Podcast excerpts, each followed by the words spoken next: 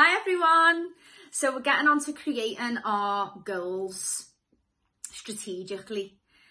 We can all have a goal, but if we don't know the way, we're not going to get there, are we? So we have to create the steps to make it manageable and achievable to us, but we also have to look at us as well and the goal and look at our strengths and look at our weaknesses.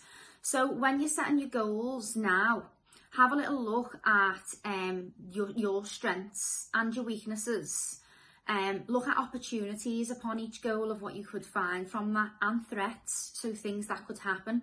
Because ultimately, yeah, it's all great going, that's a goal and I'm getting there, but it's in the prep. Preparation is the key.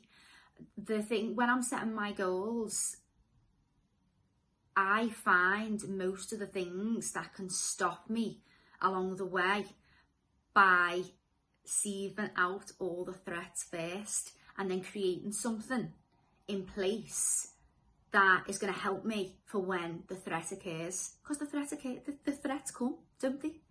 That that's what happens but if you're prepared once you once you knack that step you'll have like an like an unstoppable feeling about you because you've already thought of all these things. So you know nothing can get you and that makes you feel super, super confident. Now, obviously, there'll be things that happen and things that occur, but it doesn't stop you feeling confident within the process from when they do happen. So have a little look of your strengths, your weaknesses, the opportunities and the threats and just remember that this preparation is key.